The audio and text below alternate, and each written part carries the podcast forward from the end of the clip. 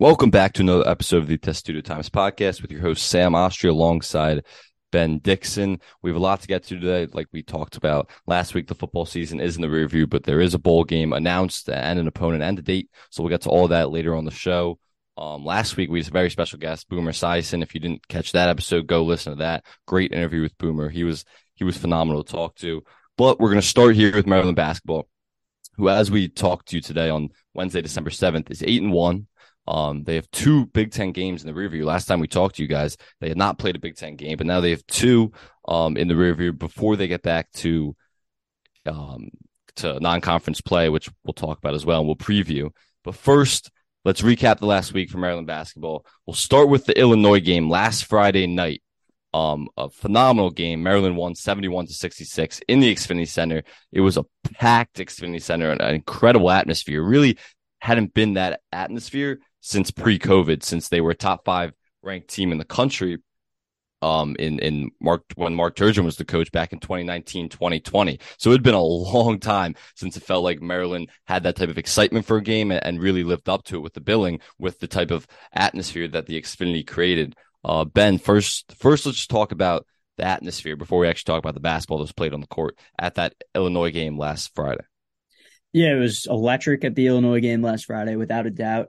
Um, I think 16,380 there, not a sellout, but that's a lot more than, you know, 99.5% of college basketball arenas can hold. The biggest student crowd they've ever had at Xfinity, credit to the athletic department. You know, they sold out uh, student tickets, I think a few days or a week before the game. And then last minute, they added some more, knowing that you know, the alumni fan base and the nearby fan base wasn't going to fill that place. So credit to them. The place was absolutely rocking. I thought the students created an atmosphere that, you know, peak Xfinity Center should look like. And it kind of stamped the, you know, emergence of Maryland basketball back onto the national scene, back into national relevancy. And just to have that atmosphere at Xfinity Center, kind of like Brad Underwood said, I mean, I don't know if it was necessarily his place to talk about you know Maryland's crowd problems and and how that place should look like that every night. But he's 100 percent right. Um, given you know what we've seen from this team so far through nine games and then eight games at the time Friday, the Xfinity Center, as we know, can be one of the best atmospheres in college basketball for any big game. I'm sure we'll see it the same next week with UCLA. Um, just seeing that crowd was was really awesome, Sam, and it, it really should be like that for the next for the rest it, of the season because it's, a, it's incredible. It's a legitimate um advantage when you have that crowd on your side. I mean, it's a really tough place to play.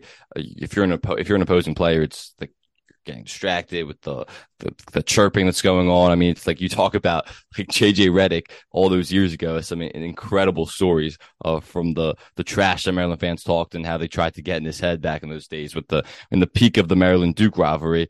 Um, but you know, it's really just obviously there wasn't Xfinity Center back then, but but still, it's just the Maryland fan base, um, and the energy they bring, and it really is a huge advantage for them when they're playing at home. And it's like that a lot of places in the, in the Big Ten, as we've seen as this year's played out. Um, but let's talk about what actually happened on the court because this, this was a very good Illinois team, an Illinois team that's going to compete for the Big Ten title and maybe one of the probably a top 15 team. I'm not looking at the AP rankings. I'm not looking at these polls. In my opinion, probably a top 15 team in the entire country. And Maryland, when total Maryland was was up big, uh, not not too big. They they had they felt like they had control for most of the game. They got off to a great start, in large part due to the crowd. And then Illinois kind of came back. It was a great great great game down the stretch. Uh, Maryland was up one uh, with under a minute to go. I, f- I forget exactly how many seconds, but they were up one I think like 30, th- probably under 30 seconds. And Jahmir Young uh, makes his mark in the hometown kid as a, as a Maryland basketball player and drills a three to give him the four point lead and really just seal the game for Maryland. A phenomenal game all around. That place went absolute nuts when Jahmir Young hit that three. Uh, we'll, we'll just t- talk us through that those last few minutes and what you saw from Maryland against a really good Illinois team.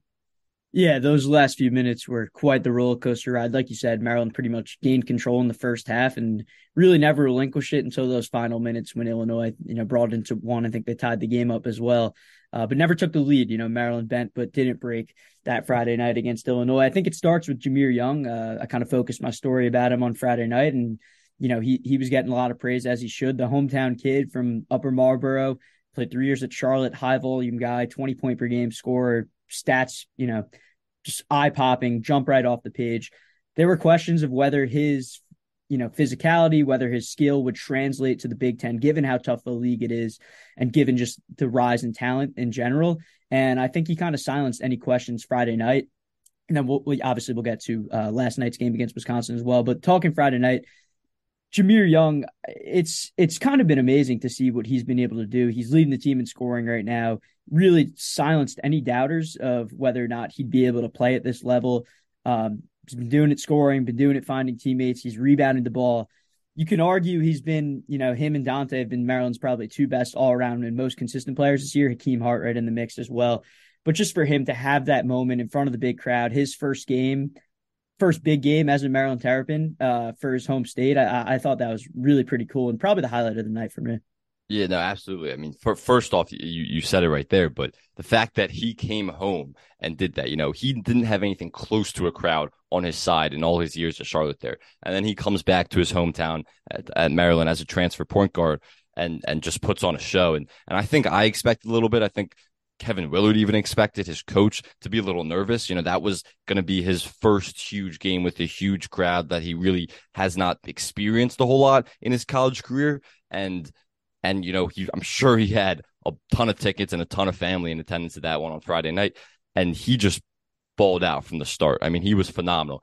Like, it's not just, it's not just the physicality that, that I'm impressed with, the immediate change in, or the immediate, uh, immediate, how dominant he is in terms of, um, getting to the hoop and all that, but it's, it's, it's how his ability to shoot off the dribble, coming off screens, snake dribble, um, pull up jumpers, catch and shoot threes, you saw it last night, even uh, when Maryland was down on Wisconsin. And he just came in and drilled a three to kind of give Maryland some hope. Off the dribble threes has been phenomenal. He can get down to uh, to the rim, finish with both hands, but he really is a true true point guard this year. You know, he is really good at rebounding, pushing it in transition, and he I think it helps him that Maryland plays with a ton of pace. But he can dish out in transition, uh, find the open man. He's a good uh, post passer, which you don't see too often, but delivering to um from point guards especially, but delivering to Julian Reese, he's good at. I mean, he's it's it's hard to find a lot of holes in his game so far, and he's he's been incredibly impressive. I don't think anybody expected him to be at this point because he, he hadn't played this level competition, but now it feels like he should have been pl- playing at this level all these years. Absolutely, you nailed it. I mean, right. It's not just his scoring, which he's kind of been able to do at all three levels this year, driving to the hoop, taking that little floater from a few feet away, and then drilling threes as well. I think he's shooting what 32.4% from three, which you know isn't isn't phenomenal, but it's not hurting the team by uh, any uh, chance there either.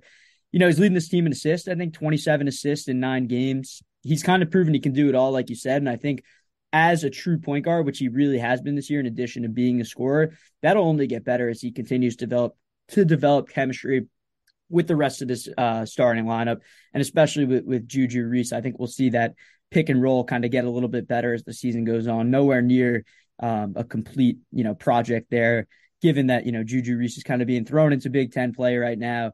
Um, dealing with uh, uh, the physicality, both I think mentally and, and physically from both those standpoints. And we'll talk about the Wisconsin game, but um, yeah, I mean, it, has been great to see what we've seen from Jahmir so far, and I think it'll probably only get better, um, you know, after nine games. Yeah, I mean, there's no question about it that he just he carried that team and willed the team to victory. There was no way uh, Jahmir Young was going to lose um, on last Friday night to Illinois at home uh, with the performance he had uh, because Maryland really didn't shoot the ball well at all from three. I mean, they were only 25% from three, uh, but they did a good job of, of getting in the lane. And that's kind of the, their been their mojo on offense. It's, it's getting downhill, getting in the paint. Um, or kind of working the mid post and kicking out. They play a ton of inside out, and that's that's not just getting the ball to Julian Reese or Donta Scott in the post and and kicking out in that way. You know, playing inside out is is getting dribble drive penetration. And Jahmir Young has been able to break shoulders with almost everyone who's guarded him this year. And so he's doing a great job of penetrating the lane, which collapses the defense. And that's when you get a lot of those a lot of those open looks. So he's been incredibly impressive. I mean, I don't think anybody expected. I think that's one of the reasons why this Maryland team wasn't really highly regarded coming into the season, and no one expected they would have the start or season that they're having at this point. It's because we didn't really know what what that Jahmir Young would be. This, I think it was, yeah, we saw him be a, a scoring first guard and put up a ton of points and a, and fill the the box sheet every night at Charlotte, but no one thought that would translate, or else he would have been playing at this level for all these years.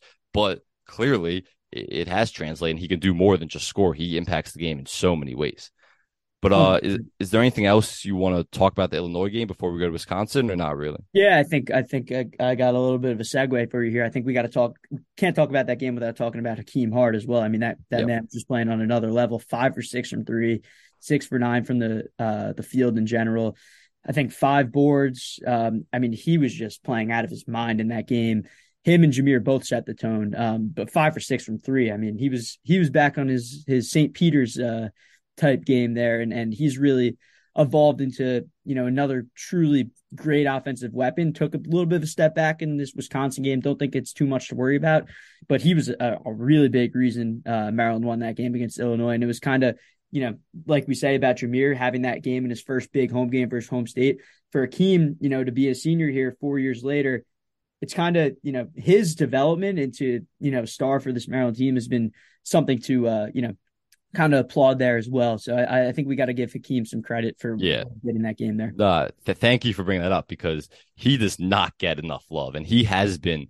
Um, Kevin Willard said it, but he has been the most consistent player for Maryland, and it's it's interesting that he is the most consistent player for Maryland because for all these years in these last couple years, he was Mister Inconsistent. I mean, you could count on him to have a 17 point game, uh, three for five shooting night from three, and then he would follow that up with a one for six shooting night from three with two points. Yep. Now he has been incredibly consistent. You can count on him getting at least 13, 14 points every single game. Obviously, against Illinois, he finished with 17 and was five for six from three. But it's also interesting just how much of a, a jump his shot has taken. And it, it's, you know, from his sophomore year to his junior year, you know, he brought his shooting motion up a little bit. So it was more fluid. You know, his pocket was a little higher. So it was more fluid. Wasn't as much of a dip. And we're getting, I'm getting into too technical analysis of his shooting, but there wasn't as much of a dip. I don't notice a whole lot in change in his shooting motion from last season to this season, but it's it's the numbers are saying that he's a way yeah. better shooter this year. And you know, uh, we talked about this, but he's kind of a shooter that you know he can make them off the dribble, one dribble three. He's not really an off the dribble shooter, but he needs a perfect catch kind of um, to to to rise up and and kind of with his shooting motion. That's a that's a little funky. He needs a perfect catch to kind of uh, rise up and, and, shoot the ball and and make it at a consistent clip. But he's been getting that. You know, his teammates are finding him. jahmir Young's finding him. donta Scott, who he's played with since he was in eighth grade, uh, is finding him. Uh, Don Carey, Julian Reese out of the post is finding him, and he's getting open looks, and he's getting cons- and he's consistently knocking them down. So that's a huge development yeah. that he's become a legitimate three point threat every single game. Where it's like these and he's getting some open ones too. Like eventually these teams are going to be like, we have to lock this guy up because he can't give him any open looks because he will nail any open look he gets. Look, he's it's not like he's a low volume guy either. He's taking nearly three and a half threes per game and he's shooting what 48.4% from deep. It's it's truly amazing. Right now, that, that's a that's a I didn't even look at that number. That is a staggering number, and it's staggering. that's impossible it's literally impossible to to keep up from three. So there will be a regression, but right now through nine games, that's a staggering number. Yeah, and look, Sam, it's it's not even just his three point shooting. I, I get he had the tough game against Wisconsin last night, which we'll get into. I mean, the guy's the 19th best offensive rating in the country on KenPom out of yep. every single player in the country. Yeah. So I mean, he's he's I, I don't want to say has been a revelation because it seems like he's kind of steadily improved each year, and and we saw the flashes of the offensive player he can be last year. But this year to do it at pretty much an every game rate, with you know maybe the exception of last night, which we'll get into. I mean, he helped Maryland win that game against Illinois. I mean, it was him and Jahmir, and and you can't really question that.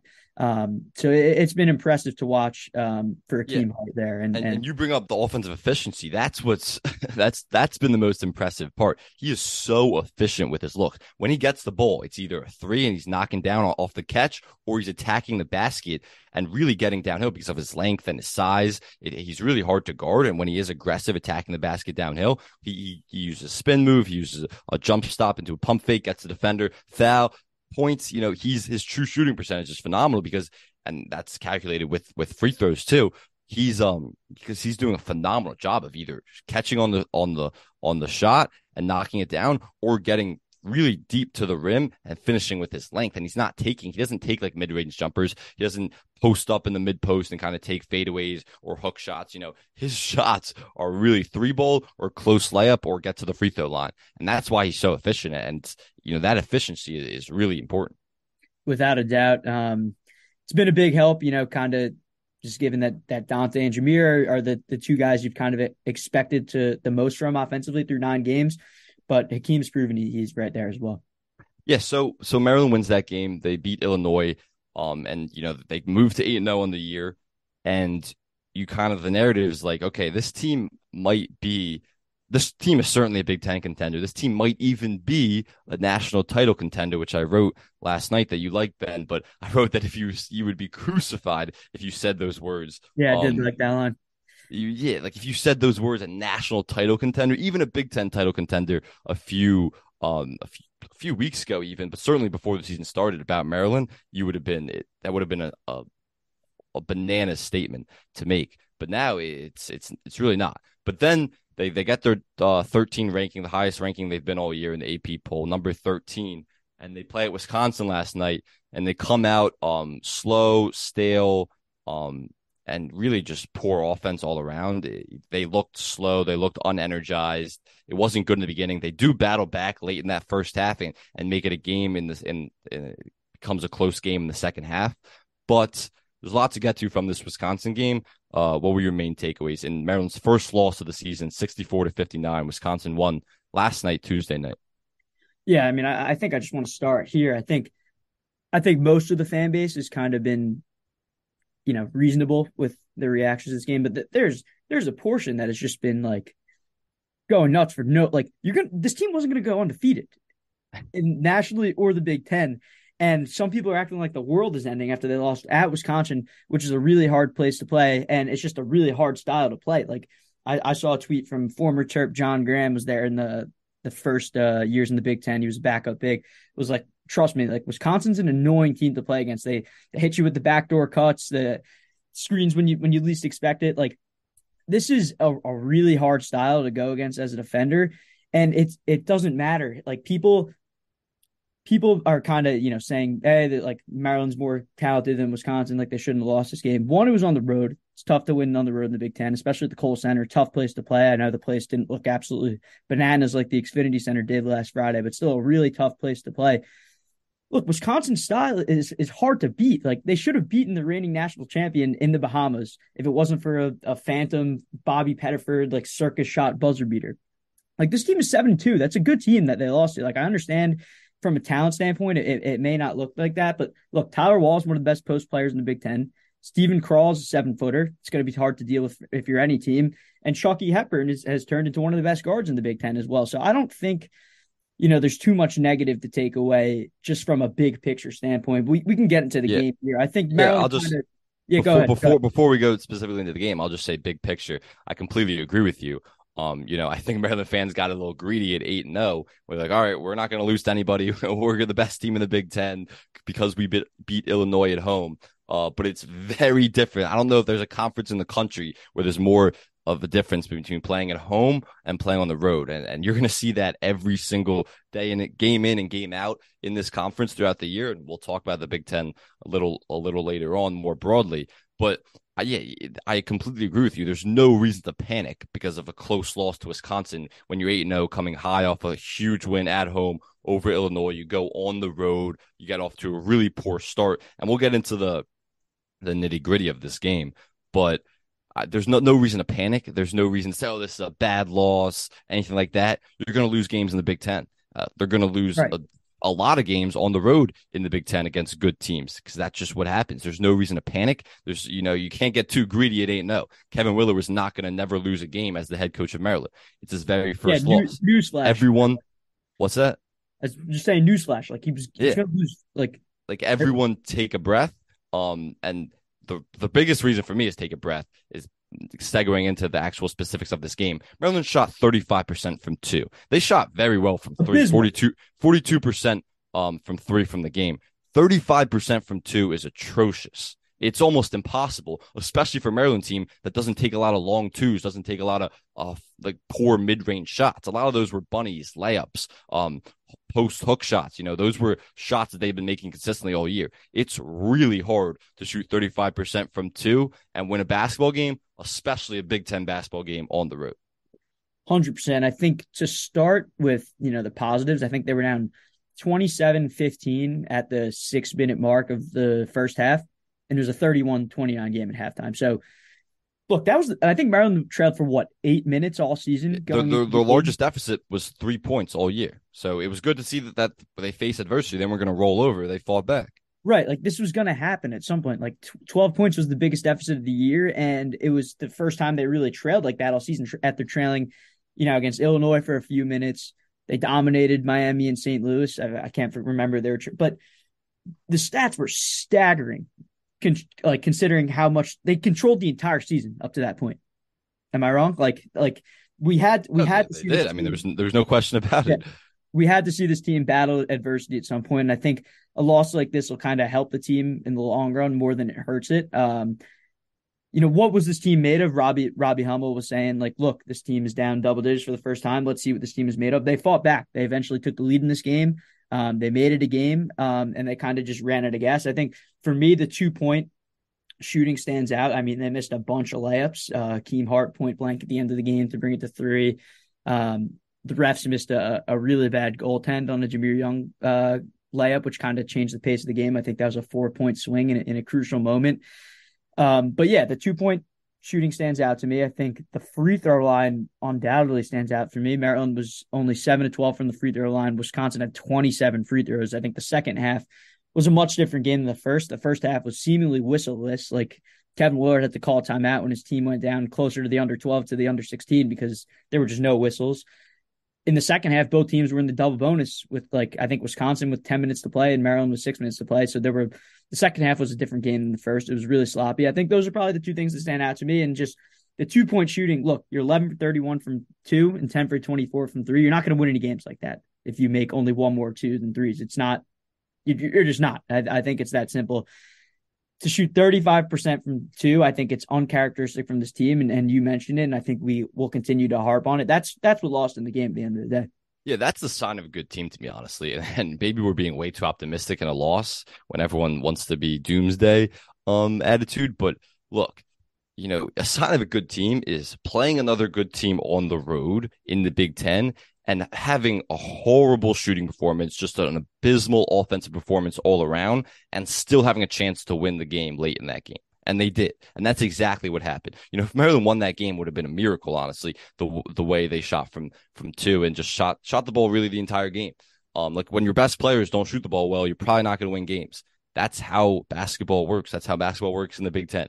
So when you when you go on the road and you have to play another good team, you're not going to win that way. And I don't think that's going to be a trend that continues. I mean, this is one game, but it was it was a good sign yeah. that when their best players shot as poorly as they did and and didn't play up to their their caliber, they were still in that game and had a and led in the late in the second half and had a chance to win that game. Like you said, that goal that missed goaltending, which was clear goaltending, completely changed um kind of the direction and pace of that game. So if they make that call correctly, who knows what kind of game this is.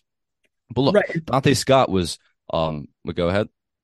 I was just going to say, like, yes, that they shot the ball off from three, but they also dug themselves in a hole. Like, they started one for eight from three. Like, yeah, yeah, and and they got then they got hot from three, which is encouraging. But you have to make two pointers too. Yeah. Yes, three is more than two. If you shoot forty two percent from three in a game, you're going to be very happy any any other game, but not when you shoot thirty five percent from two. But look, Donta Scott was three for fourteen um from the field. That's his worst offensive game by four. I know he's still nine point nine points, but in terms of his shooting percentage, that's his worst offensive game this season um, by four. And and, and you know what was encouraging to see with Donta is that he still made an impact other ways. He had ten rebounds. Um, it's rare where he has more rebounds than points. Very rare, but he did. He had four blocks. I mean, he was phenomenal defensively, uh, especially in the second half. He had four blocks. So yeah, he shot the ball poorly, but he still made an impact other ways. Hakim Hart only five points when we talked about how consistent he's been. He was two for ten from the field. Jahmir Young finished with 17 points, but he, he wasn't the greatest shooting night, especially from two. He was three for five from three point range. Um, but let me do that math real quick. Three, three for eight from from uh, two point range. So look, it, it wasn't it wasn't a great shooting night from your star players. When your star players uh, don't perform as stars, it's going to be tough to win games hundred percent. Look, you're not going to have many games this season. I don't think, at least, where Hakim Hart and Donta Scott combine to shoot five or twenty four from the three, uh, from the field. Excuse me. That's just not going to happen. You're not going to win games like that. And I think Willard knows that. I think the players know that. I think the fans probably know that too. Like, kind of listening to us rehash this game, it, it makes sense why they lost. They didn't shoot the ball at a high rate from two. two of their three best offensive players didn't shoot the ball well at all, and you're not going to win many games like that, especially on the road in the Big Ten. So look, it's this is going to end, Sam, as, as, a quad one loss on the season. It is right now, in Wisconsin. They were very much a tournament team. They're going to be they're going to be finished top six in the Big Ten. Like this is it's Look, year and, in and year out. They're a perennial tournament team. The Kohl Center is a tough place to win a game, and I get they might not have the talent that they have when they've had their best teams in the past, but the scheme remains the same. Greg Gard's one of the best coaches in the Big Ten and the country. So look, like losses like this are going to happen, in my opinion. Yeah, and you talked about the defense in the beginning, how they did get off to a very poor start defensively. I thought Maryland they were getting back cut like no other.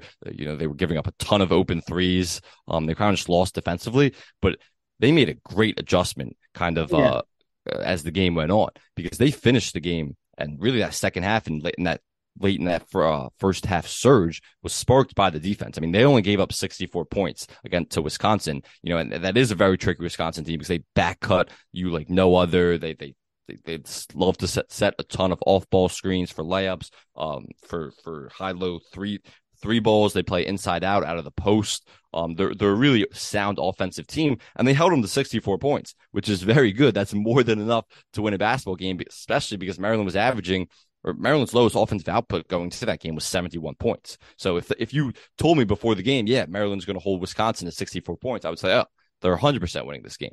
Obviously, it was a very poor um, uh, shooting night from from two, especially for Maryland, with and a bad offensive night all around. So they only had 59 points, so they couldn't get done. But defensively, the adjustments they made to to Wisconsin's physicality and their screening and their back and their constant movement and their cutting, I thought was very impressive. Hundred um, percent. Look, Sam, this team went from 19 in KenPom to 19 in KenPom. Uh, so yeah. I don't I, like it's, it's, it's still a very good team. Tennessee and UCLA, you probably got to win one of those games. But yeah, in, we can talk. We can talk about the next um couple games in a minute. But let me ask you a question. Um, does Don Carey and he did finish eight with eight points. He fouled out in the game with five fouls um against Wisconsin. He he was two for five for three, which is which is good for sure. Against Illinois, he was 0 for four for three, finished with five points. Um, that was against Illinois last Friday in the win. But the, the, is his performance worrying you a little bit? He's two for 24 shooting at from three at home. He's shooting much better on the road or neutral sites. But even those two threes yesterday yeah. didn't feel like he was making um like they really made a difference. And here's the thing about him. He he is a very good shooter. He has a great stroke. So even when he's not shooting the ball, consistently or well, a defense needs to worry about him because if you leave him open, he could get hot in any second. And if he's hot, he's he's going to be phenomenal. So defense still needs to worry about him. It's not like you can you can uh, lag off of him. He still takes attention away from the defense, which is a positive thing for him being out there. But is his performance worried you a little, all a little bit? Yeah, I think he's not making nearly as big of an offensive impact as we expected. You know, especially from three. I get he was two for five from three. One of those was a late three. I think one. I, I mean, this kind of leads into the next point I was going to bring up before we got into the upcoming schedule. Why did Ian Martinez only play 12 minutes last night? It's a little befuddling. It was his lowest. He, you know, he was the least used player on the team out of the eight guys that played. Jahari Long played 19, Pat Emilien played 14 minutes, and it was the least amount of minutes he played all year. I think kind of hand in hand with Don Carey's, you know, underachieving a little bit, not the performance we expected, is Ian Martinez should be playing more minutes. Like his confidence, like we've said, is night and day from last year. Offensively, he's improved. You know, you saw him step into that three yesterday and hit that, drive into the hoop. Uh, he only took two shots yesterday, but he was two for two from the field. So I think we should see kind of, yes, Don Carey's performance is worrying me a little bit. And we've kind of seen he's a better shooter from away from home as he is at home. I think yesterday's first two misses kind of seemed like a bit of a confidence thing as well. I'm, I'm, I'm not really sure um, there. But I, I think kind of hand in hand with Don Carey is I think Ian Martinez should be getting some of his minutes. Um, I don't know why he only played 12 minutes last night. I, I'm curious to hear your thoughts on that as well. Yeah, that, that is interesting how low Ian Martinez minutes played. See, I do think that Don Carey still has value out there because yes. he's a way better. Because, like I said earlier, you know, he still is a threat. So the defense still has to worry about him and account for him. Because if you leave him open for a second, he may he's gonna he could get hot. And just sometimes shooters just need one or two, need to see one or two go in to get hot. And he's a guy that he has a nice stroke. Once he's hot, you never know what could happen from there. So I do think that's part of it. Um, you know, I, he's a much better shooter than Ian Martinez, so it's still he's a threat out there. But I agree that we should see Ian Martinez a little more and kind of take into his minutes. You know, Ian Martinez has proven that he can play. He can play as a backup ball handler, which he has sometimes. Jahari Long does as well, but he can also play off the ball. Um, he his three point stroke is way better this season than it was last season. He looks more confident in it. His shot selection, just his confidence overall, has been night and day from what it was last season. Uh, so I do think it was interesting. Maybe it was a matchup thing. Um, maybe defensively he was a little lost. He wasn't.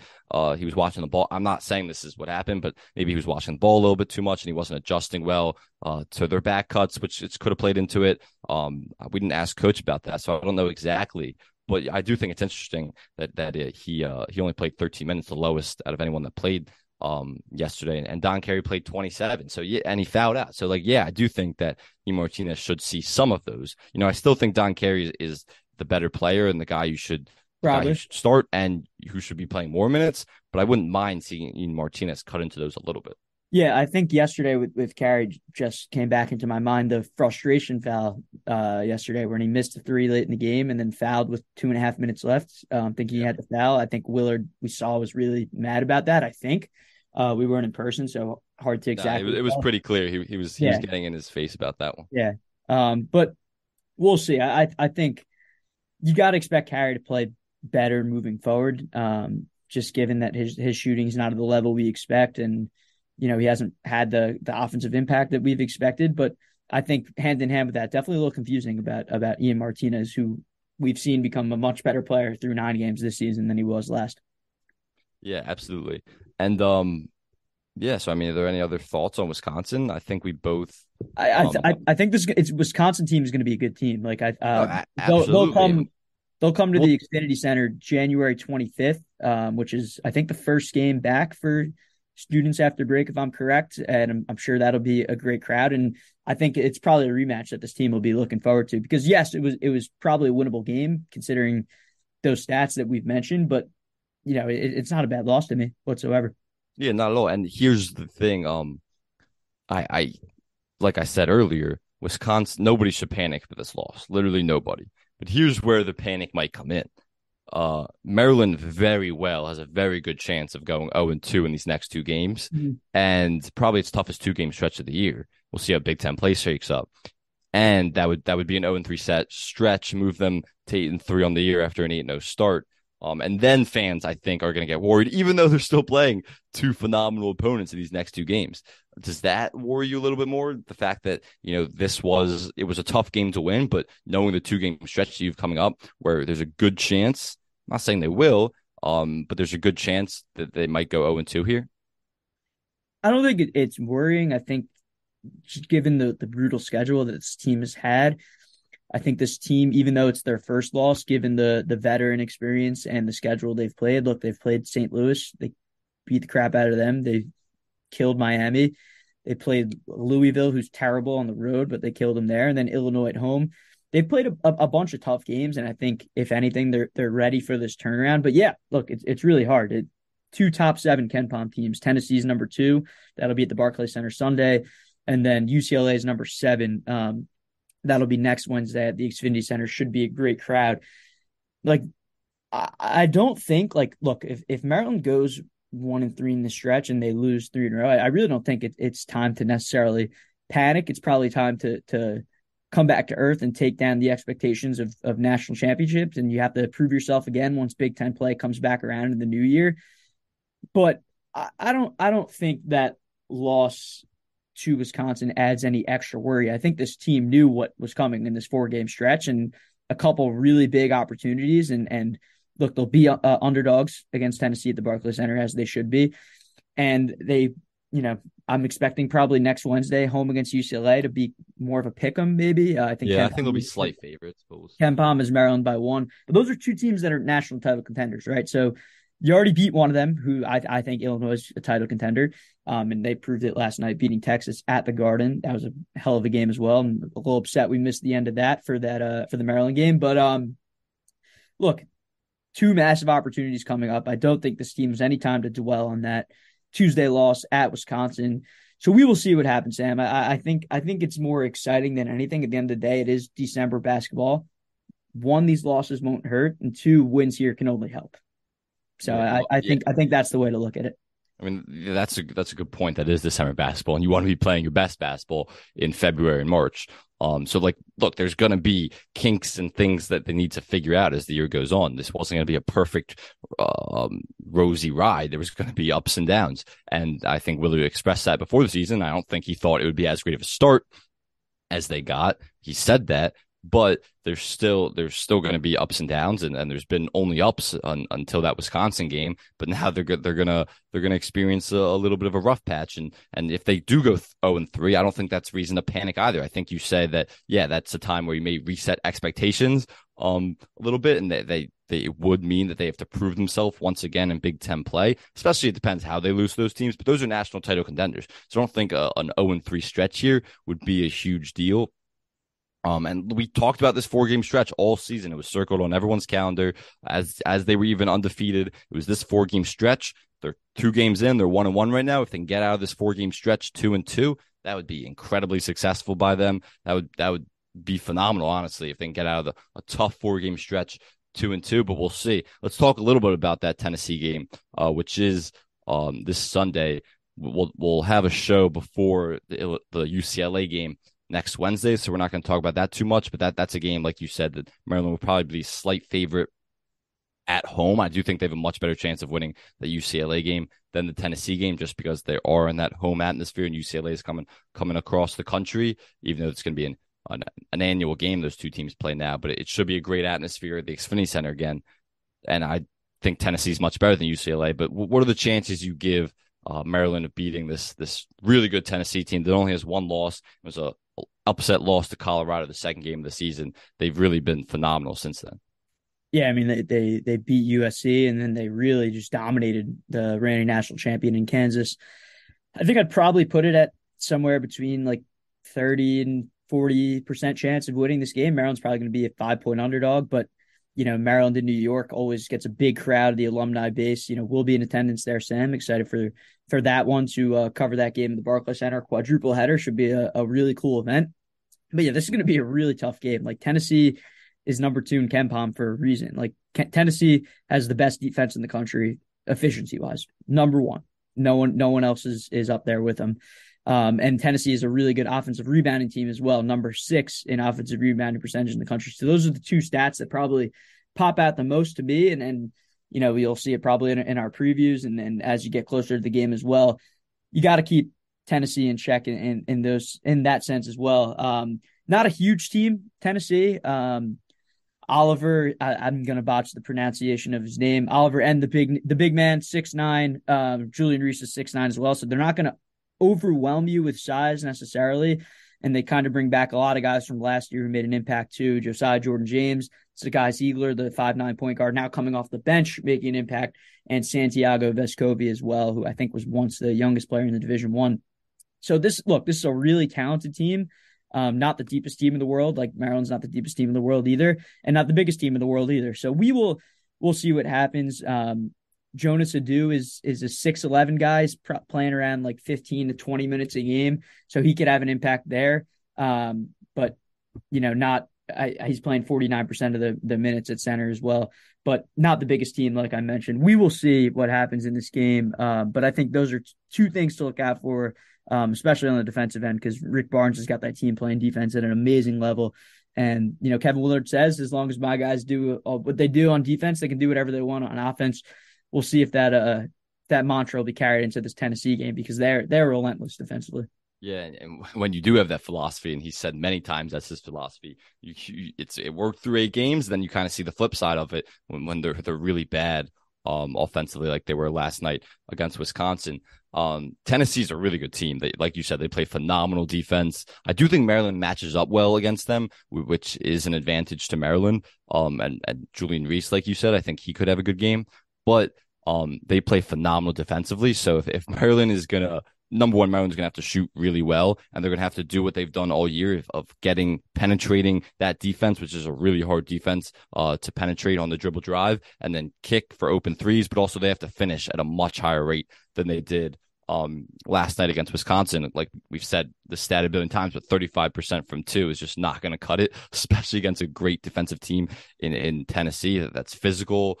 Um, I, I do, I think it'll be a great test for Maryland. This is probably the best team they've played all season and will be one of the best teams they play um, all year this is a legitimate uh, national title contender. I think, um, you know, if Maryland can just compete in this game and and kind of the way they did against Wisconsin last night, where they they may go down early, they may be punched in the mouth, but if you can get up and punch back and kind of make it a close competitive game at a neutral site, which is a neutral site, but I do expect there to be way more Maryland fans because Maryland has a large contingent in New York. Um, so I think it's going to be the crowd's going to be pro Maryland as opposed as opposed to pro Tennessee. So I do think that that that'll favor Maryland a little bit. Um, but I don't expect Maryland to win this game. What what does KenPom have the line? KenPom's got Tennessee by five, 68, 63. Yeah, I, I, could see it being around that. And then, you know, if if Maryland can score in the 70s, I think they have a good chance of winning this game. But that's going to be really tough to do against yeah. a great defense. Um, if they if they they get really hot from three, maybe we'll, we'll see. But I do think Tennessee is going to win this game by four or five points. My prediction would be um 72 to 68. Tennessee wins. Yeah, I got I got first. I got to walk back my take about the size a little bit. Uh, I uh, completely overlooked that they have a Plavsic coming off the bench at seven one. Um, he plays a lot of minutes as well, so Tennessee size will be something that Maryland has to deal with. Yeah, Tennessee favored by five. Think it makes sense. I think it's going to be lower scoring than you predict, Sam. I think. Look, when Tennessee killed Kansas, the reigning national champion, Kansas only scored fifty points, which is by far and away the lowest they've scored all year. I think yeah. the second lowest total they had was 69. That's a really good offensive team they shut down.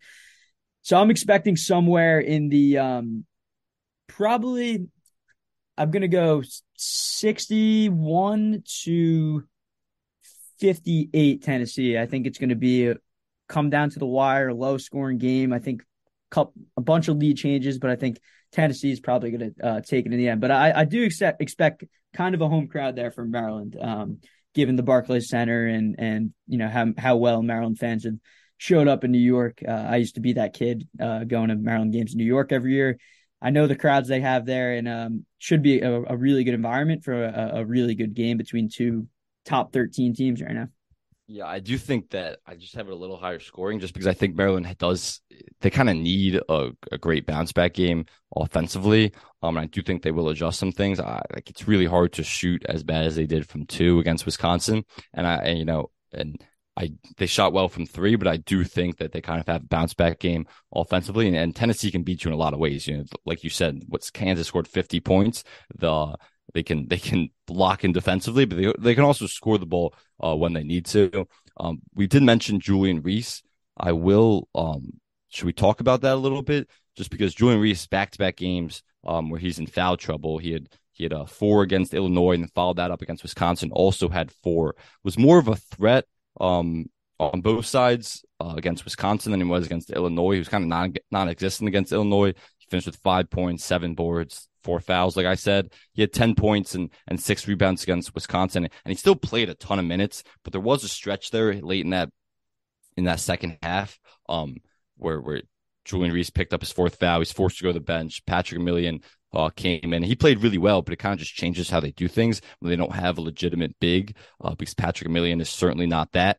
So it, it kind of just adjusts how Mar- how Maryland has to play offensively, and it and it, that was kind of when Wisconsin went on a little bit of a run there.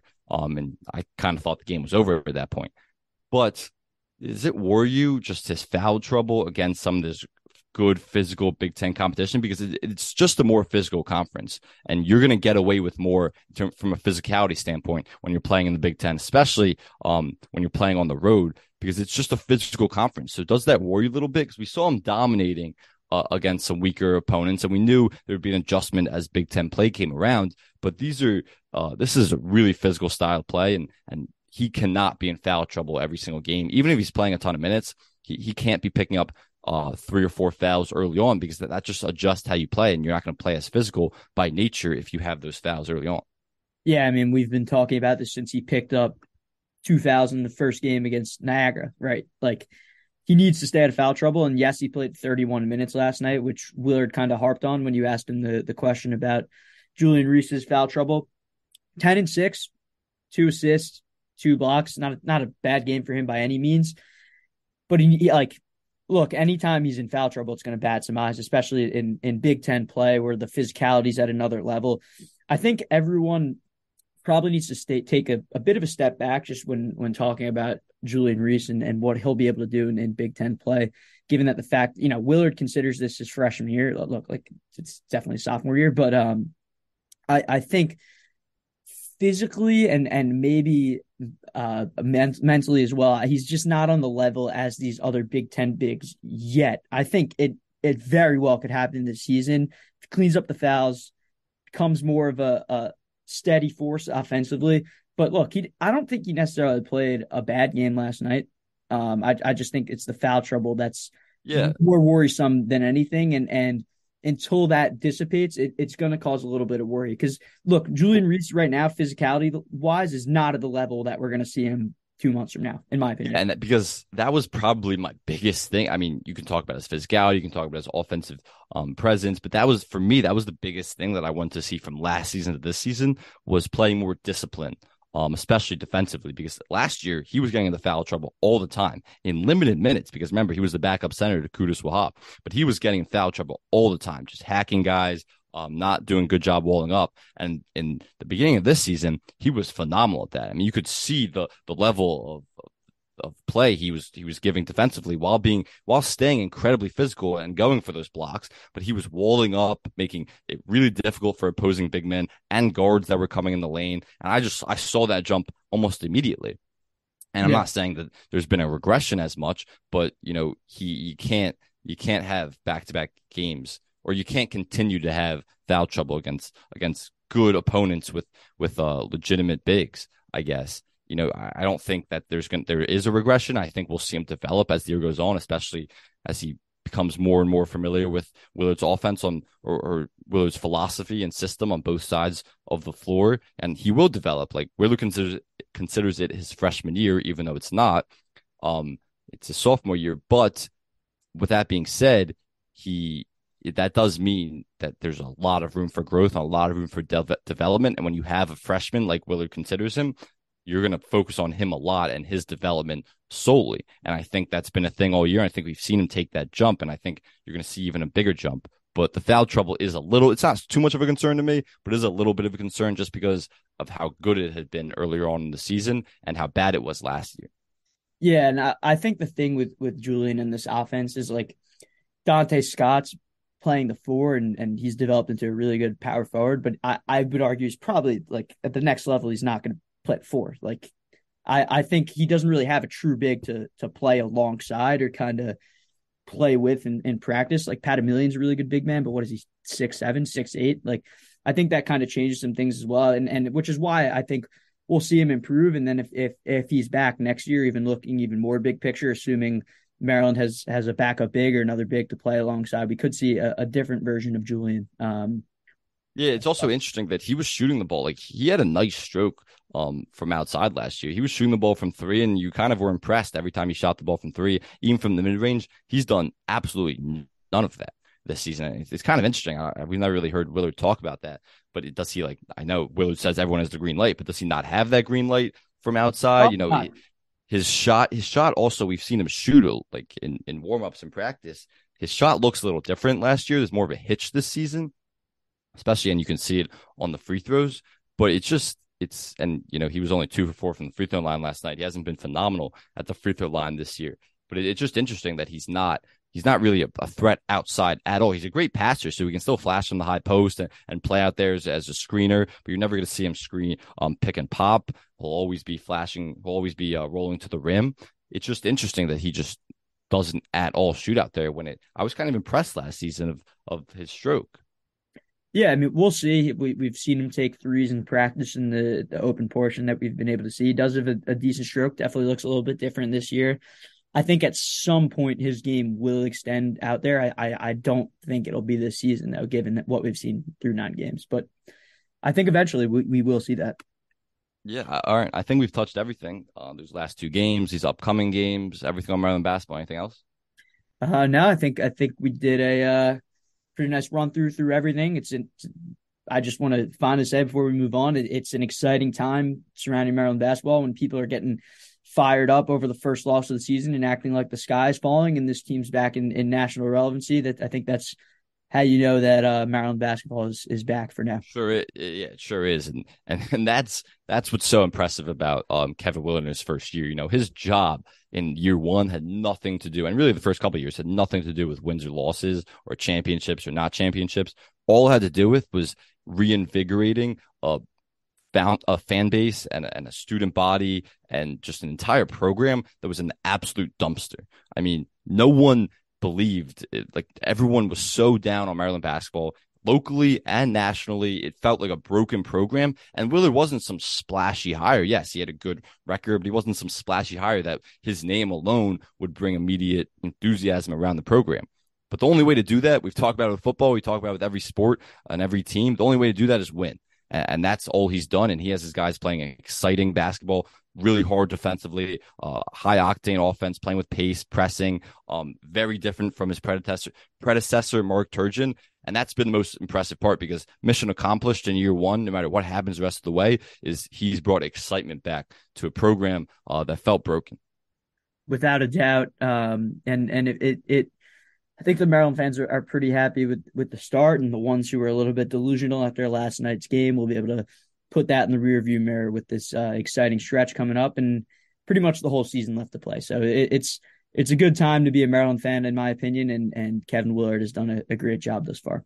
Yeah, so we went long on Maryland basketball. We're going to talk briefly, very briefly, about Maryland football because they do have a bowl game coming up. It was announced. Uh, Maryland football will be playing in the Duke's Mayo Bowl I know it's a bowl a lot of fans wanted that probably Maryland wanted as well. It's it's in Charlotte. It'll be December 30th at noon at Bank of America Stadium, which is um, the Carolina Panthers Stadium. So they're playing an NFL stadium.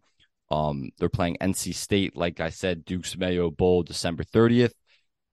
There's been some notable transfer portal transfer portal departures and some guys who are foregoing um, this game to go to the draft. I'm going to forget some, but off the top of my head, Dontay Demus said he's not going to be playing. He's going to the draft. Uh, CJ Dippre was a surprising transfer portal guy. Um, he was, he was tight end who had a breakout season. Uh, him along with Corey Dyches were really phenom- built a phenomenal tight end room. Um, in the absence of Chig Okonkwo that that left for the draft last year, but he said he's gone. Um, he's going to be in the tra- he's entering the transfer portal and moving on Deonte Banks is going to the. Am I right about that? He's going to the NFL draft. the NFL draft. Um, who else am I forgetting? Uh, who you got? Demus Copeland, Dontay. Uh, Copeland, yeah, Copeland, yep. which was expected, of course. He's not going to be playing the bowl game. He's going to the draft. Anyone else? Um, I think that's it off the top of my head, and then I think we both expect Kim Jarrett to to join that list very soon. Um, and then and then maybe yeah, we certainly expect for Kim Jarrett too. He was a little injured at the end of the year, so we don't know his status exactly. I'd be shocked if he plays in the bowl game though. He's talk. He's been he's probably the guy who's made it most clear all year. He's, he's out after this year. Door. All he said all season, anytime talking to him, is yeah, I'm ready to go to the NFL draft. I'm I'm just trying to go to the NFL draft. I'm trying to make my name here and and go to the NFL draft. So I'm sure he will not be playing in this bowl game. Uh, Jakorian Bennett hasn't made an announcement yet, but he's an he's potentially an NFL guy. It'll be interesting to see if he um what he kind of grades in terms of NFL scouts guys. But I expect him to leave. I don't know if that necessarily means he won't play in the draft or he won't play in the bowl game. But we'll we'll, we'll await an announcement from him. Was there, was there anything surprising from you other than CJ Dippre, or was it kind of par for the course? We certainly didn't think Dontay Demus would play after a disappointing yeah. season. Um, that really lowered his draft stock quite a bit, which is unfortunate. Um, given given the injury that he had. And if he left after the last year and didn't have that injury, he would probably been a top three round guy. Yeah, I think I think with Jakorian, I think his eligibility may be done uh, after three years at Maryland. I, I, don't know how it works with the JUCO transfer in the COVID year, but he's going to the Senior Bowl. He's he's going to be done after this year. Um, I think CJ Dippre definitely a little bit surprising, but he's he's getting a lot of love so far in the transfer portal. I think South Carolina is going after him hard. Got some other big time offers. I think Ole Miss, NC State. Um, but yeah, that, that was definitely surprising there. I think we, we haven't, or go ahead. I was just going to say, I think with the opt outs, wasn't really surprised by any of them. I think Deonte Banks put himself in position to get drafted potentially on, on day two. Uh, he came back. Abs- I mean, he was really good coming back from that shoulder injury last year. I think he was Maryland's highest rated corner on the year, if I'm correct. Um, so good for him. Uh, along with Dontay and, and, Jacob Copeland, wish them the best of luck. Yeah, and then we uh, haven't we haven't heard from um a couple offensive linemen, Spencer Anderson and Jaelyn Duncan. I don't know if that means they're going to play, but we expect those guys fully to be in the NFL draft. Um, so I don't I don't know if they're going to play in the bowl game. We'll, we'll wait an announcement or not announcement from them, meaning they'll play.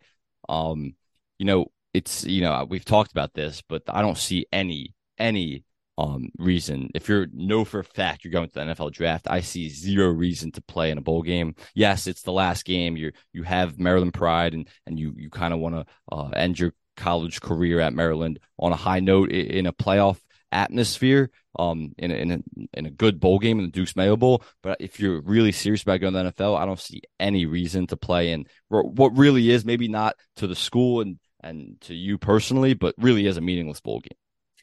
Yeah, I think it's different for each guy. Um, I, I can't really argue with you there. I think we've seen guys get injured in, in bowl games. I think Jake Butts, the biggest guy that popped out to me when, when thinking about that from Michigan, did not opt out of the, the bowl. And I think he had tore his knee up and, and kind of sold his draft stock there. So yeah, it is a really big risk playing in, in a bowl game, which I think is, is meaningless to a lot of people, but has some meaning to others. It's definitely subjective there. I think one more thing I wanted to say in relation to that is the fact that Taulia Tagovailoa is playing the bowl game, was kind of dealing with this nagging knee injury all year. I think that's a pretty good sign. He'll be back in a Maryland uniform next year. Um, yeah, and I don't think there's any doubt about that because, um, I don't, I don't. He certainly can't go to the draft. He wouldn't get drafted, so that's not a possibility. I would be shocked if he transferred, given his connection with Maryland and his relationship uh, with Mike Locksley. So yeah, I think everyone expects that. There was one more departure we didn't talk about, which is Mike Miller, um, the co-offensive coordinator oh, yeah. and the uh, tight ends coach, who was incredibly well respected um, in in Maryland circles, but also college football coaching circles around the country. And, and he's leaving for an offensive coordinator position at Charlotte. And it's interesting because if one thing's clear from the fans, it is that everyone wants Dan Enos fired um, from the fans' perspective. Nobody wants him uh, to stick around. Obviously, at this point, it seems like he certainly is sticking around, especially with Mike Miller gone. But you know, if there's one sentiment you heard all season long, and really going back to even two seasons ago, um, it's that nobody has any faith in Dan Enos, and and they want him gone. I'm not saying we've talked about this on the show before. I'm not saying that's right or wrong, but that's the sentiment um around uh, Nation. And so it's interesting. He's sticking around. And now you have a guy who's very well respected in the coaching ranks, who, if Dan Enos was gone, it would probably be Mike Miller's position. But obviously he's not. And so Mike Miller has to go somewhere else to, or doesn't have to, but he wants to, to kind of, to kind of build his career. And now he's moving on to Charlotte as the offensive coordinator. Um, of course, if Danny Enos gets fired after next season, Mike Miller would probably come back and rather have a job at a Power Five school as opposed to Charlotte as the offensive coordinator. But but it's just an inter- interesting dynamic there.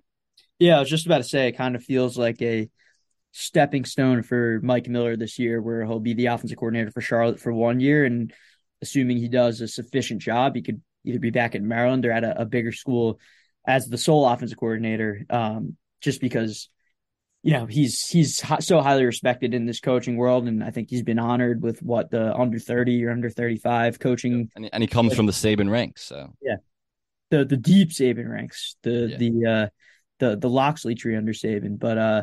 I think he was he was working under Locksley as, as a grad assistant, and it's really been a really quick rise for uh, for Mike Miller there. So congrats to him getting that job. But I, I think that'll just be a, a, stepping stone move to either maybe Maryland in the future, but I, I think it's it's kind of the necessary move that he had to make, and, and no one can blame him if if Dan Enos was going to be sticking around uh, next year.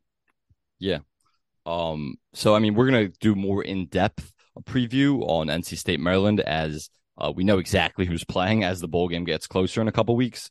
It's what 23 days away at this point. So in the next couple weeks, we'll do more in depth preview when we know who's playing. But the thing about these bowl games is it's not the rosters that you have all season long. Like we said, a lot of these guys uh, forego the bowl for the draft. They'll they'll transfer. Obviously, transfer guys don't play. I mean, uh, I know NC State lost their offensive coordinator, so it's it's remains in question who's going to call plays for them. They have a lot of guys entering the transfer portal as well. Um, so it's just not the rosters at all that you see during the regular season. So it's kind of hard to like preview or, evaluate this game, but it's a great bowl game. I mean, Duke's Mayo should be a fun bowl. Locksley said that if they win, he'll get the Mayo dumped on them. which part which, of the process, which would be fun, which would certainly be fun to see. Uh, we'll be in Charlotte. Uh, but yeah, I mean, it's it, it's a cool it's a cool bowl game, and I think that seven five record representing the Big Ten, I I think they deserve it too. Absolutely, it should be really exciting. Excited to be there. I think with Locksley always mentioning that the bowl games, the start of the 2023 season, kind of like last year, but like we saw Roman Hemby and Antwain Littleton emerge is kind of now the one and two backs this year. I think we'll see a lot of that with the the wide receiver room this year with you know Dontay Jacob Copeland not playing, and then probably with Kim Jarrett as well.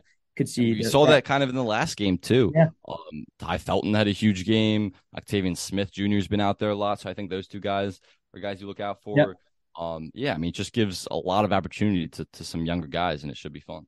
Yeah, Shaleak Knotts and Leon Haughton as well. I think we'll see the, those freshmen who didn't play as much this year kind of get some significant burn. But yeah, it should be. It's an exciting game. Hopefully, the Maryland fan base shows out given the proximity to Charlotte uh, compared to Phoenix, Arizona, which would have been miserable to play in a baseball stadium with probably no one there, um, Maryland wise. But yeah, it's it's an exciting game, close to New Year's. Uh, Locksley might get the Mayo bath, so that there's there's a lot to like about this matchup. Former ACC rivals as well at Maryland and NC State.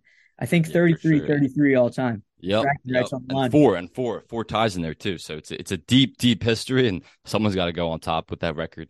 And so we'll find out on December 30th in Charlotte. Um, but that wraps up the show today. Uh, next week we'll be Maryland's only gonna have one game. Maryland basketball will only have one game in between then, and so we'll talk about we'll talk about that game against Tennessee, and then UCLA will be playing be that night. Show. Say that again. It'll be a true pregame show. It sure will be because we'll go full preview on UCLA and kind of where Maryland basketball stands at that point a week from today. Um, so yeah, so that's it. I appreciate everyone listening, and we'll talk to you next week.